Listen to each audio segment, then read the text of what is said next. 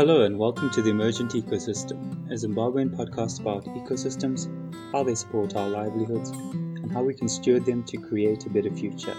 I'm your host, Scott Richardson. A quick notice the Spider Club of Zimbabwe is having their first AGM at Mukuvisi Woodlands on the 7th of November at 10 am. So, if you're interested in observing and identifying spiders and would like to join the community, that would be a good introduction. You can also find the Spider Club of Zimbabwe on Facebook.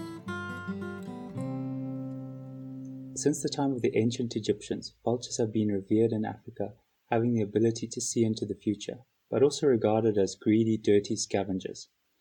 All our vulture species are now critically endangered, so this week we'll explore the threats and the conservation strategies for our vultures. My guest this week is Fadzai Matsvimbo, the Preventing Extinctions Officer at BirdLife Zimbabwe. She studied forest and wildlife resources at the National University of Sciences and Technologies in Bulawayo. She now leads the Vulture Conservation Program at BirdLife Zimbabwe. Fadzai Matsvimbo, welcome to the Emergent Ecosystem. Thank you, Scott. How are you?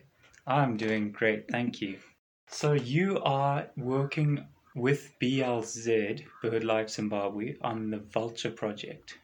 Yes, I am. I'm the Preventing Extinctions Program Manager for BirdLife Zimbabwe. So the whole program is working with all bird species that are under threat of extinction. So that includes vultures, and are there any other groups? Yes, we also have other big raptors such as martial eagles. Yes. They are now also on the threatened list as well. Secretary birds, cranes, which are wetland specialists, and then we also have Afro-Montane specials, such as blue swallows, again, are also on that list. So in Zimbabwe, looking at about 13 species that are on the threatened list category. This is, is classified under the International Union of Conservation for Nature.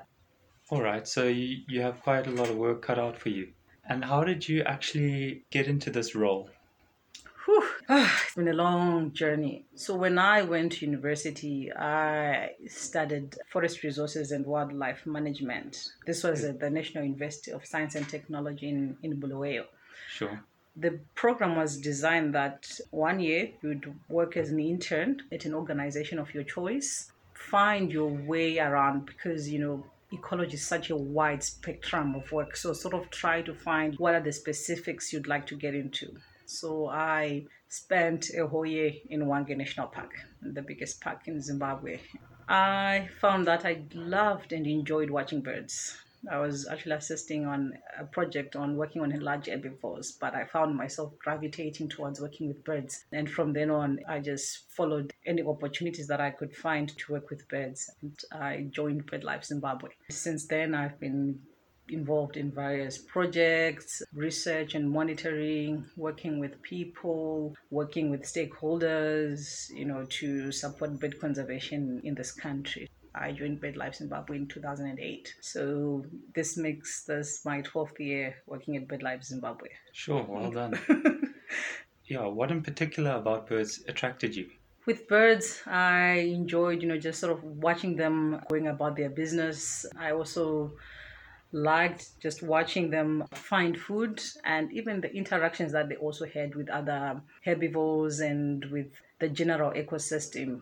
So at one time, I was actually supposed to be watching impalas. I always remember the story quite vividly because I ended up watching oxpeckers. It was sure that was it for me. I tended to just get lost with everything that was happening with the birds. So just trying to understand everything, why they're choosing certain habitats and not others so yeah, birds are very fascinating yeah, very to fascinating. watch. You know, the colors, the calls, everything about them is very, is very. It's actually quite fascinating. Yeah. Yeah, and one of your main projects is now the Vulture Project. Yeah, so in the last couple of years, um, some of the other species I've worked on, I've already mentioned, such as the cranes and blue swallows, but really, in the last five years, my focus has really been working with the vulture projects stemming from their increased risk of, of extinction. And that's not just in Zimbabwe, but across Africa as a whole. So there was need to really develop a program, a project of work focused on saving vultures in Zimbabwe. not just for the country, but also as a contribution to the regional efforts in vulture conservation. Sure. What in particular makes vultures an important species to conserve? For example, what's their ecological role? The easiest way to look at the function of vultures in the ecosystem is to imagine our lives without people who take out the garbage. I mean, they are nature's cleanup crew.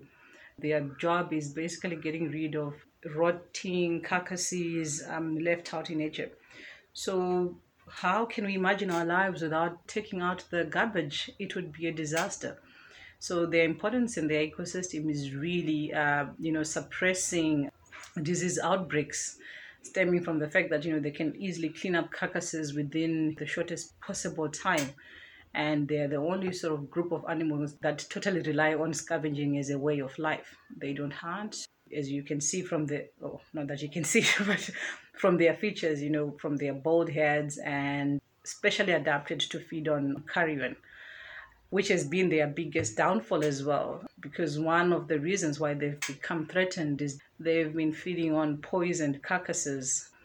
If you look at across africa and this is a, has happened in various forms either through poaching activities where poachers want their activities concealed because when an animal dies, you see vultures circling above. So poachers want to stop the activities being detected by authorities. So there have been cases where poached animals have been laced with poison so that when the vultures come down and eat, they don't fly up and notify you know rangers and other wildlife um, authorities and then in other cases there's also been unintentional poisoning when people's um, livestock uh, have been attacked by predators and they want to get rid of predators.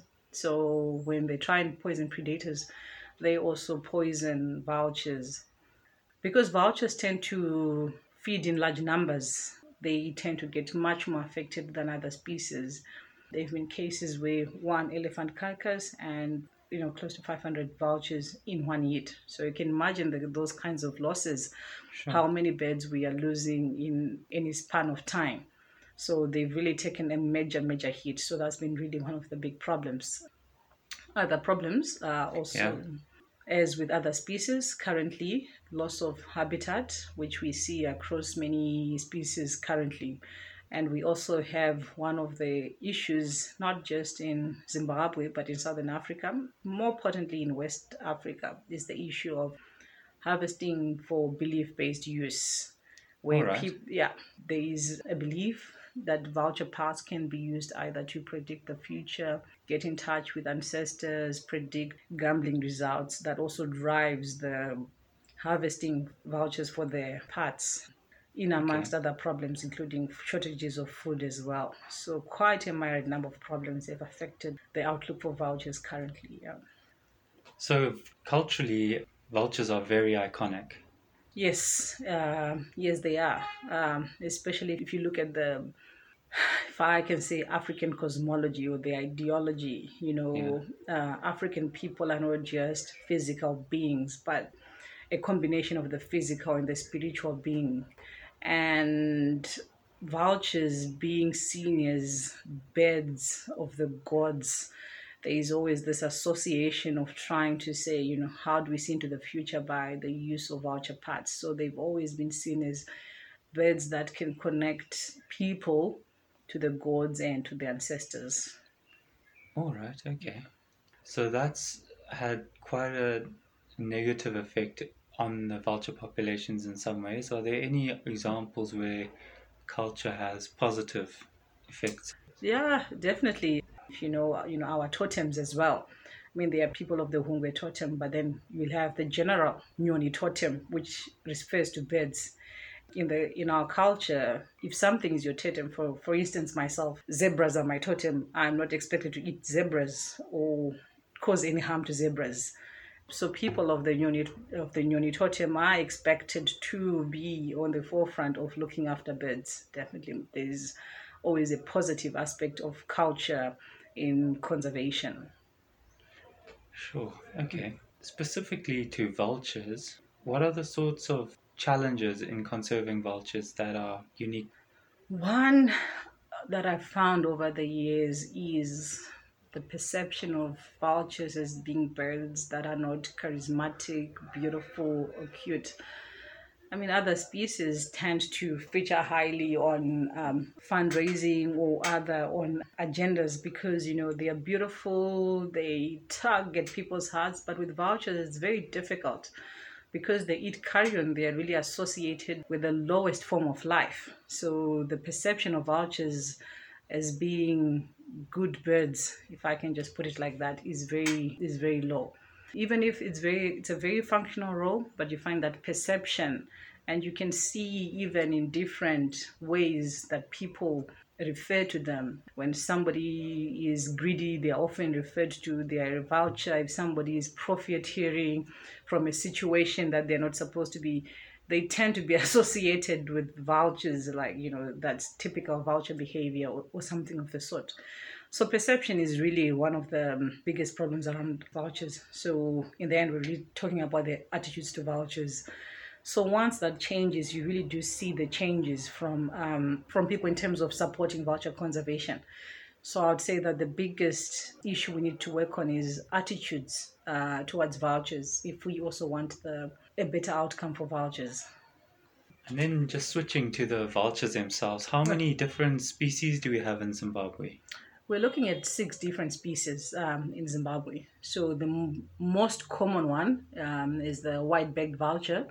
Uh, this is the one that most people see in big numbers at carcasses, largely present across much of the country except the Eastern Highlands. We also have the lappet-faced vulture. So this is the biggest vulture, not just in Zimbabwe, but in Africa. So this is the species that usually tears open a carcass so that um, other vultures can come in and feed. In Shona, we call it dumburanzo. So that's the one that tears open the elephant so that other vultures can get in. Quite a very impressive bird with a wingspan of close to three meters. So quite an impressive bird. Another species that we also see is the um, white-headed vulture, almost beautiful, because of its white head and really walks around with a very arrogant demeanor. So, quite an interesting bird, and the only one where you can tell the difference between males and female. The female has got white windows. We also get hooded vultures. Um, the last ones to feed the carcass because they are so tiny and always squashed out by everyone else. So, in terms of feeding hierarchy, you find that they come in at the very end. And they like to feed on the bone marrow and of really clean the bones clean.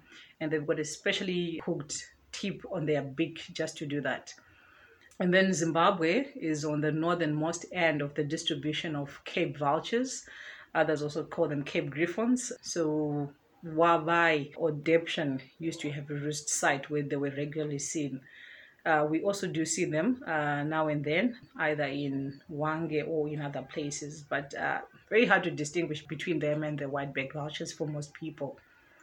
Then the last species is the palm nut vulture, mostly in the Eastern Highlands. The only vulture that doesn't feed on meat. Uh, it's really a confined, small, isolated population at Aberfoyle in, in, in the Eastern Highlands. So that's a quick rundown of, of the six species that we routinely find in, in Zimbabwe. Sure, thanks very much. So, just to summarize it, we have vultures, and their role in the ecosystem is to clean up yes the rotting meat. Yes, and carcasses. Yeah. And in doing that, they're reducing risk of diseases. Yes. And each of the species that we have mm-hmm. plays a different role mm-hmm. in cleaning up. Yes. Yes, that's really quite a good way to sum it up. There have been studies that have been done uh, in other areas where they've seen that in the absence of vultures, it takes three times longer to get rid of carcasses. In the meantime, scavengers, especially if you're looking at close to urban areas, are possibly now spreading disease. So, in the absence of vultures, we tend to see diseases outbreaks. So, definitely, they're a key component of the ecosystem. Sure. Yeah, another feature of vultures is that they travel long distances. Oh, yes. Oh, yes. They do travel long distances, especially the young birds. They normally start breeding at about five or six years, which is quite long. if you look at smaller birds, they breeding few months after they've been hatched, but vultures is talking about five to six years. That's quite a long time. And mostly just raise one chick um, every year or every two years. The breeding birds are mainly confined to their breeding territories, but the immature birds, they're exploding all over, traveling distances 500 kilometers a day. So they are in one country today, another country tomorrow. So there is this need for transboundary cooperation in their conservation because no one country can totally protect the species and its habitat in its entirety. So speaks volumes for the need to really push the transboundary conservation uh, for these birds. Sure, oh, Yeah. indeed. Hmm. So, what does your actual vulture conservation work entail?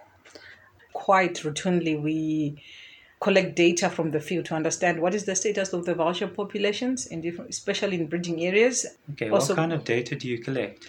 So we collect data on the number of nesting vultures. We also try to collect as much data on, as possible on the status of those breeding habitats. What species are commonly used by vultures for nesting? Because it also gives us an indication of, you know, if these type of trees are taken out of the ecosystem, then we're drastically reducing their nesting areas. We also estimate vulture population densities and how frequently we see some species because it also speaks to, you know, are there any other species that are not longer occurring in a certain habitat? So, in general, that's the kind of data that we collect when we do our vulture surveys. In the last few years, we've done work in the Zambezi Valley, surveys in Mana Pools National Park, surveys at Sango Ranch, which is in Save Valley Conservancy, Okay. and more recently along the Gwayi River. Okay, so those surveys, are you going to carcasses or are you finding nesting sites? How does it sort of work? In those surveys, we're actually finding nesting sites. Well, the best way to cover large tracts of areas would be by doing aerial surveys. But so far, what we've done within what is available to us, we've been doing it by walking transects, basically walking in habitats where we are likely to find vulture nests. And we've, we've had some very um, interesting results. In 85 kilometers of the Gwayi, we found 89 nests, which was quite exciting. So that's how we've mostly found our data through walking transects on the ground, looking for these uh, nesting sites. All right. So one of the recent concepts that we have started working on is what are called vulture safe zones. If I can sort of take you a few steps back, in Asia, when they had a big population crash of vultures in the 90s, where they lost between 95 to 99% of their vulture populations due to use of a drug called diclofenac, mostly affected vultures, yeah, of the Gyps family, of which in Africa we're really looking at white backed and Cape vulture. So when they lost big numbers of vultures, large numbers of cows or cattle carcasses that had died were left uneaten, and there was um, an explosion in feral dog populations. More people were bitten than there was need to control rabies. It was estimated the Indian government was going into billions of dollars controlling rabies. In order to respond to this vulture crisis, they created what we called vulture safe zones, where they tried to make sure that diclofenac within a specific radius was either not used or sold in veterinary shops. So we are borrowing that concept to an African perspective to create areas where we think we can really put in concentrated vulture conservation measures to protect um, and save vultures from extinction. So we look in areas where we can really protect a core breeding population, you know, raise awareness. But the key ingredient in doing this is to work with willing landowners and land managers to really make this work. In Zambia, they've also been testing this out in South Africa. So hopefully we should be able to compare how these vulture save zones are actually working in order to save vultures across three countries and cascade them to the rest of Africa. So is it mainly to do with the use of diclofenac or were there other things that they do to create these vulture safe zones? We're still largely developing these guidelines. In the Asian case, the big issue was diclofenac, but Africa is a more complex issue because we're not just dealing with one issue. We've got unintentional and intentional poisoning, we've got harvesting for the muti trade, we've got reduced food shortages, all in the same space. So it's really to work towards taking out what are the worst threats to vultures and create a safe environment in that area. Only because you know our situation is quite complex. So far, we are now we are working in Gwayi Intensive Conservation Area and also in parts of Save Valley Conservancy as part of rolling out these vulture safe zones. All right, so that's where they're located. Yes, this is where they this is where they are located. Yes. And in Zimbabwe, what kind of protection do vultures have currently?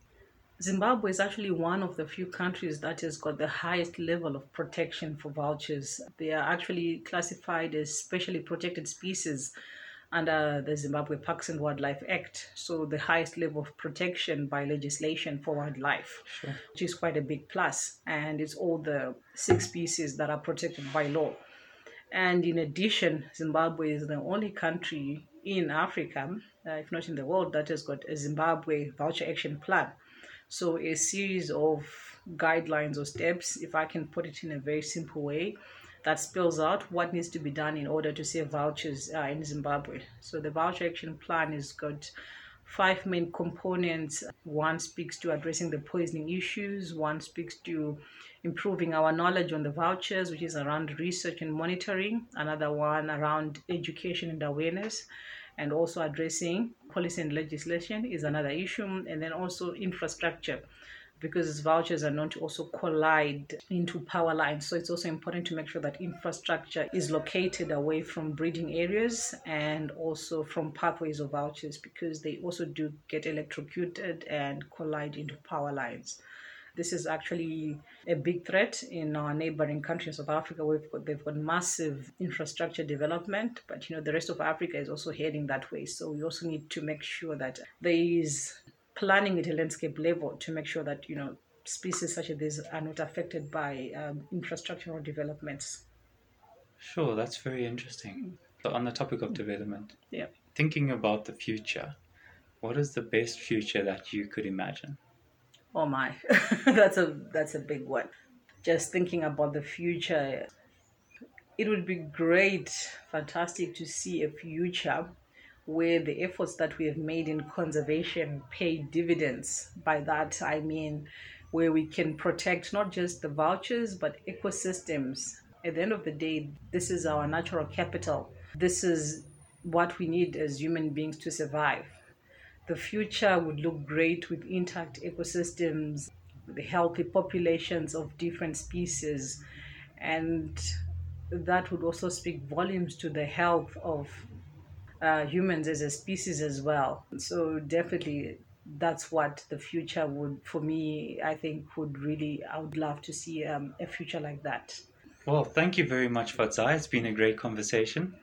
Well, thank you very much, Scott. Thank you very much uh, for your time. It's been interesting to talk about vultures. It's been very interesting indeed. It's a pleasure. That was Fadzai Matsvimbo, Preventing Extinctions Officer at BirdLife Zimbabwe. To find out more, visit www.birdlifezimbabwe.org, then scroll down to the bottom of the page and find the Vultures tab. The Emergent Ecosystem is on most podcast apps, which makes it easy for you to listen, download, and find more episodes. If you have a friend that might enjoy this episode, feel welcome to share it. Thanks to Kevin Hansen for the music, and thank you for listening. Until next week, cheers.